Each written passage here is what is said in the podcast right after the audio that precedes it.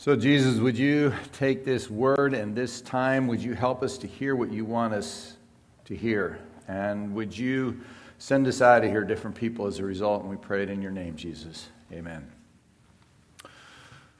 Growing up in Southern California, our house property was uh, bordered by two different neighbors, one on either side of us. Uh, the neighbor on one side of me I had a son about my age, and I don't remember who initiated it. Like one of us invited the other over to his home. Um, but we quickly became friends, and our families became good friends. As kids, we played baseball together, hide and go seek. We slept over at each other's house, got into some trouble together.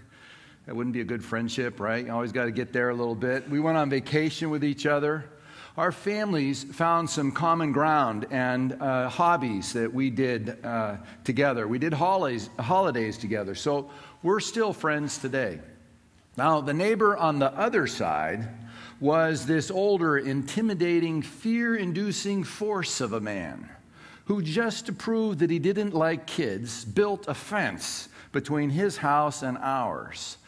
His purpose was to make sure that no kid ever ever, ever walked onto his property. Rumor had it that stepping onto Mr. Tansky's yard would result in immediate death. Like there were rumors flying around the neighborhood, though the names couldn't be remembered, of kids who'd wandered onto his property and then were never seen again. Whole baseball games came to a screeching halt with an errant throw or a foul ball that went on to Mr. Tansky's yard. You know, I'm not going to get that. You get that. Uh, Leatherberry, you hit the ball over there. I'm not going over there. You go over there.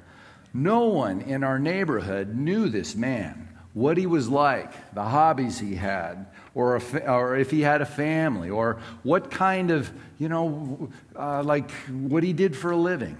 All we knew was that he built a fence. And the ball that bounced, any ball that bounced over in his yard, well, that baby was a lost ball. No one's going over there for that. Can you hear what is broken and what is missing in that story?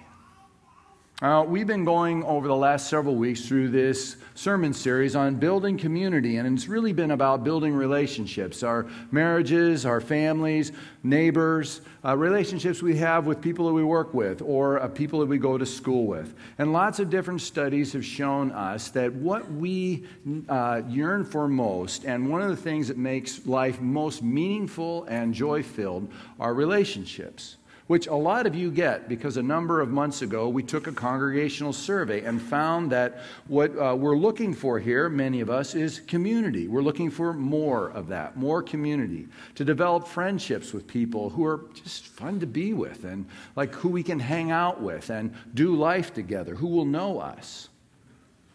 Now, having good relationships can be hard at times. There's a lot in our culture that sort of pushes back and works against relationships like the fact that we value independence. Life, liberty, and the pursuit of happy hour, sorry, happy, I knew I was going to do that. and that is on tape. That's good. I had a shirt in college that said that. I can't get it out of my head. So, life, liberty, and the pursuit of happiness has turned into life is liberty and the pursuit of happiness. And so it's all up to us to get that as much as we can of it. The compelling uh, story, American hero story, is about the guy who faces incredible odds, fights really hard, but comes out the victor. Now, another way our culture can push and work against relationships is the value that we place on success. So we self protect and we hide what we don't want others to see. And a third way that our culture pushes against relationships is time.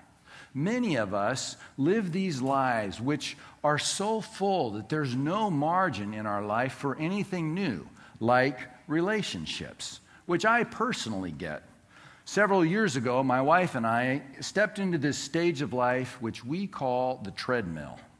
Now, no one told us it was coming, but it was like life suddenly hit the high speed button and we were running everywhere to everything. running our kids to this practice or to this game or to this rehearsal or to this friend's house or to the church.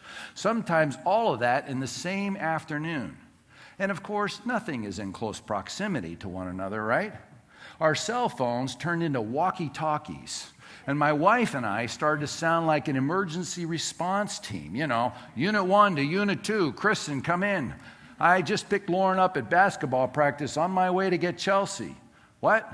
What do you mean, where's Jake? I thought you had Jake. Well, who's getting Jake? When was I supposed to be there? Where is he now? Oh my gosh, you know. Who has time for relationships? Now, when Kristen and I were in our last church, we were asked to sponsor a young couple who was just joining the church at the time. And the church held these potlucks for new members, which provided this great opportunity for us to meet this couple.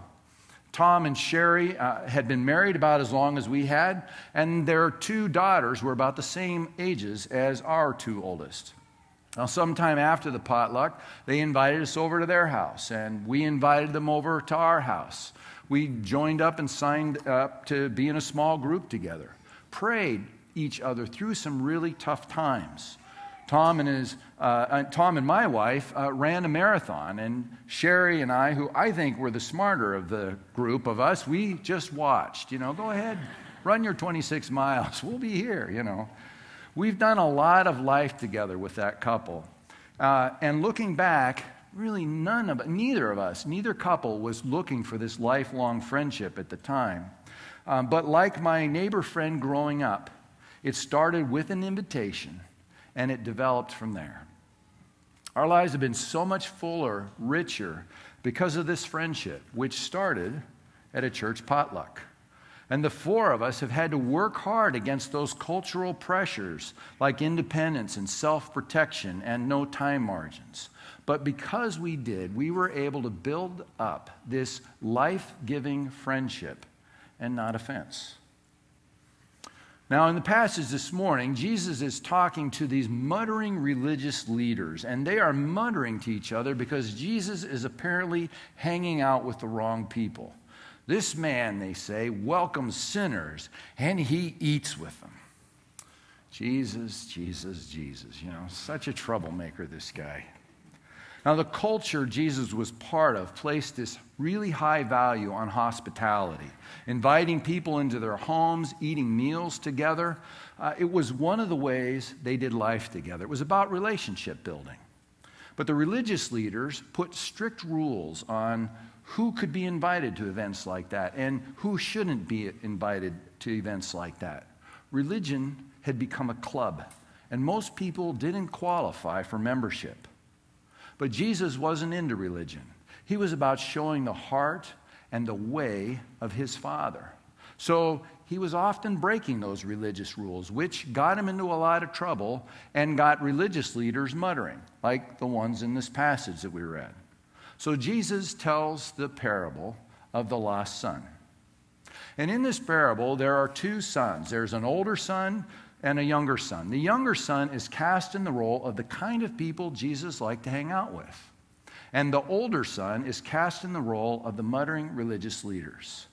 The parable starts with this younger son absolutely humiliating his father and his family, betraying every act of love his father has ever offered him. He asks for his share of the inheritance right away which in that culture was like divorcing yourself from your family and wishing your father dead. Only this was worse because what the son is really saying is, Dad, you can't die soon enough for me. Give me my inheritance now. Wow. Talk about a sense of entitlement. Proving once again that the six words every child learns early in life is, I am, therefore give it to me we parents then spend the next 20 or so odd years trying to prove to the child that our reason for existence is not, you are, and I will buy it for you, you know. But you owe me, or uh, uh, give it to me, soon turns into you owe me, which is what this younger child is saying to his father. Now, the father surprisingly gives the younger son the inheritance. The son leaves and he eventually wastes it away. Things turn from bad to worse, and finally, the son decides to come back so that he can work as the father's hired hand. Remember, he's no longer a son, right? Because he's disowned the family. So when the son is coming, he's just coming as a guy looking for a job. But long before he arrives home, the father sees him. And then, in this totally amazing and unexpected act of grace, unconditional love, and acceptance, the father runs to the child, throws his arms around him, hugs him, kisses him, and welcomes him home. The father gets the best robe and he gets the best ring and he gets the sandals and he gives them to the son. And then he throws this huge party for the whole community to come and join him in celebrating and honoring his son who was dead and is alive, was lost and is found. So they began to celebrate. Now, a lot of us have heard this story a few times in our lives. There's so much going on. There's this older brother who stays, and a younger brother who goes, takes an inheritance, messes up, comes back. There's a father who just seems to be watching and waiting for this son. There are these servants who will do anything the father asks. And then there's this part of the story we didn't read, which is the older brother who is just so offended by the father's generosity and his grace, uh, his grace and his unconditional love. And, and he's so mad at his brother for taking all this that he refuses to join the party, which was Jesus' way of calling out those religious leaders. But the part of the story that I would just like to zoom in and focus on this morning is the part where the father takes the initiative, where seeing his son, he just tears up the road, throws his arms around him, hugs him, and welcomes him home. This young man is unworthy to be called his son, unworthy to be part of the family, unworthy to be part of the community. He'd insulted and disowned everyone and everything. He burned every bridge before he left. He's exactly the kind of guy the religious leader said should be cut off and excluded. But when the father runs up the road in this story and throws his arms around the son, Jesus is saying exactly the opposite. See, broke, starving, and not even able to eat pig food, this guy's life couldn't have gotten any worse. One bad decision led to another bad decision, led to another bad decision, and he suddenly found himself in the lowest low. But when the father runs out to meet him, and he throws his arms around him, and he gives him the robe and the ring and the sandals, the father is saying to everyone around that he has forgiven this son and restored him to relationship. This son is family again. Even the lowest are loved. Even the worst are accepted in this new family that God calls the church. Personal performance has nothing to do with it. What you and I have done has nothing to do with it because Jesus has done it all for us. When he died for us on the cross, he paid the price for every bad choice we've ever made, every shameful thing we've ever done, every person we've ever betrayed. Jesus paid for it all. He's got us covered. No matter who you are today, no matter what you've done in your life, no matter what is going on, Jesus loves you and he welcomes you. He accepts you for who you are, and there is nothing, no thing that can disqualify you because He has you covered. And as long as I am in ministry, I will never get tired of saying that, that Jesus loves us and welcomes us unconditionally. All He asks is that we receive that welcome that we recognize our need for Him, admit what we've done, surrender our lives to Him, and commit to following Him. And then Welcome home, it's party time. Every Sunday morning, is Welcome Home Sunday for us here at this church. Everyone who walks through the doors of this church is welcome. And we, as the people who have already experienced this life changing power of the Father's unconditional love and acceptance, we get to be the ones to welcome folks, inviting them into our lives, or in some cases, inviting them back into our lives. What goes on out here among us, it all happens because of what Jesus did there for us on the cross. Now, when I was in seminary, uh, I took a position as a junior high director. Only thing is, I'd never worked with junior high students before, and I wasn't very good at recruiting and building teams. Uh, but I had a really cool big black Chevy Blazer with oversized tires and chrome rims. And I loved to take kids and did take kids to the beach during the summer every single Thursday, which meant kids loved me. And a lot of them came to youth group. But because I didn't know much uh, and I didn't, wasn't very good at recruiting leadership, well, um, there were no adults there to help me.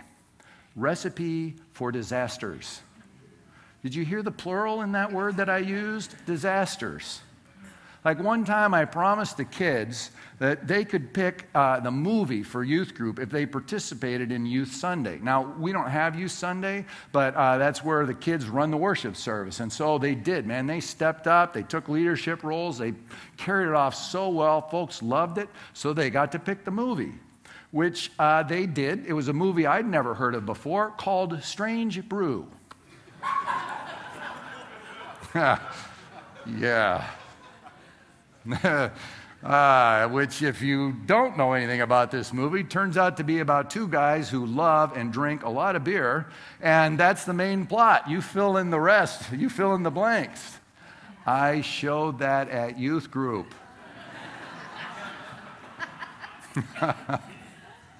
Kids love me. well, several months later, the church decided not to offer me a full time pastor position uh, that they'd been promising me all year. Now, actually, that didn't have anything to do with movie night with Rich, it was a budget decision. But it left my wife and I feeling pretty heartbroken and disappointed. But this retired pastor and his wife, who were part of the church, they reached out to us. They invited us over to their home. We had dinner, they listened to our story, they prayed for us. And then they connected us with another couple who did the same, encouraged us, and they pointed us to Seattle. Consider positions here. Now, over the next four months, we spent time, a lot of time with that first couple. We, they mentored us, helped us in uh, so many ways. He helped me become a better pastor. And then, uh, four months later, I uh, received a position at a church in Mill Creek, and we moved. Now, that couple made such a huge difference in our lives. They took the initiative. They made the first move, accepting us for who we were and loving us unconditionally. It was like they ran up that road and threw their arms around us, hugging us and welcoming us. Instead of being critical of me, of dumb decisions that I had made, they showed us God's love in, uh, uh in these tangible ways. They didn't ignore us, they didn't avoid us. They got engaged in our lives, listened to our story, prayed for us, and helped us get connected to this other couple. They helped us move through a really tough time. And that is the result and the life changing power of a warm welcome. Warmly welcoming people means taking the initiative and inviting them into our lives because that's the way the Father welcomes us and it's the way He fills us with His love. Now, there's lots of ways that we can welcome someone. You can invite them to coffee or invite them to your home for a meal. We can ask them to join us at a special event like a concert or a show somewhere. We can reach out and talk with someone uh, that we don't know before reaching out and talking with friends before or after a service. Or we can broaden the circle that we're in and invite some people to join us there.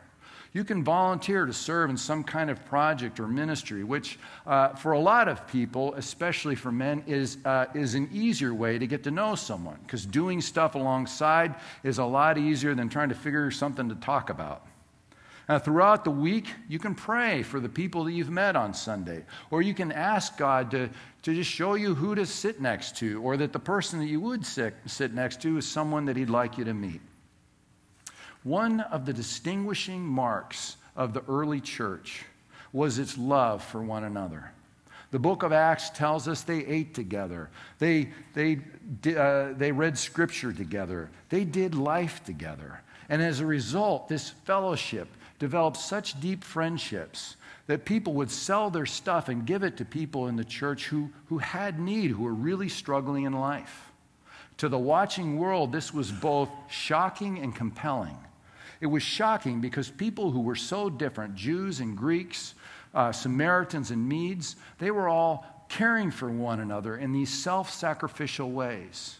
And it was compelling because this radical, uh, it was uh, because of this radical love that they had for one another. It was just so infectious. And who doesn't want to be part of a community like that? That is one of the reasons why the church grew 40% per decade over the first 300 years of its existence. Community doesn't just happen, it's made, it's intentional, one warm welcome at a time. It is hard to overstate the power that a warm welcome can have in a person's life. Now, several people in our church over the last several months have already been doing community wherever they are. One of those is a guy named Norm O'Banion. So we interviewed Norm recently and put together a video. Here's his story.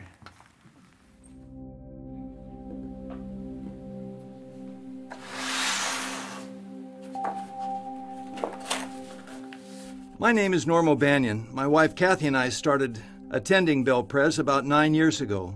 When we first started coming to church, we were pretty happy to just attend. We'd been involved in previous churches and wanted to show up on Sunday morning to be inspired by great music, great preaching, and then leave. We sat in the front rows of the sanctuary every week. We sat there because a lovely lady named Lois Cook sat up there and she reminds me of my mom. It just felt like home when we were near her. After a while, we started to notice something else. We were not the only ones that sat in that same area. We noticed that everyone around us had their own spot to sit. About four years ago, some friends that we sat by invited us to their home for brunch after church, where we met some more folks from BelPres.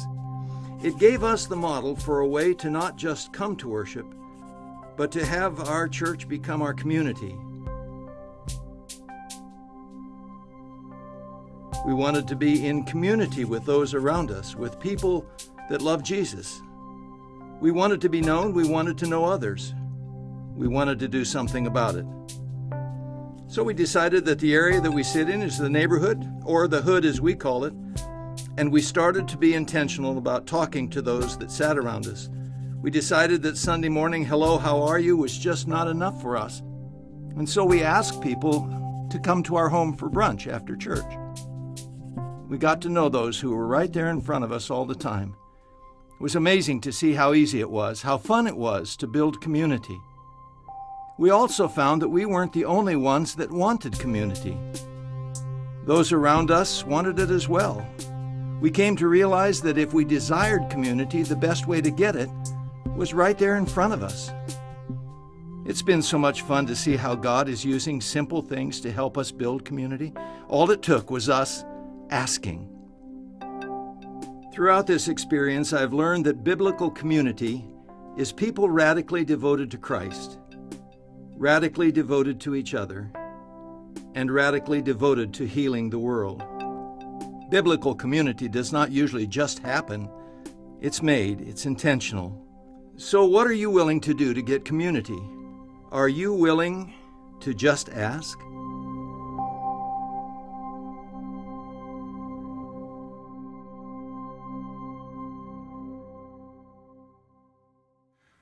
So, Jesus, help us to be community, to extend the gracious love and unconditional acceptance that you have shown us.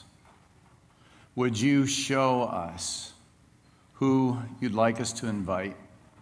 Would you give us the courage to ask? And we pray this in your name, Jesus. Amen.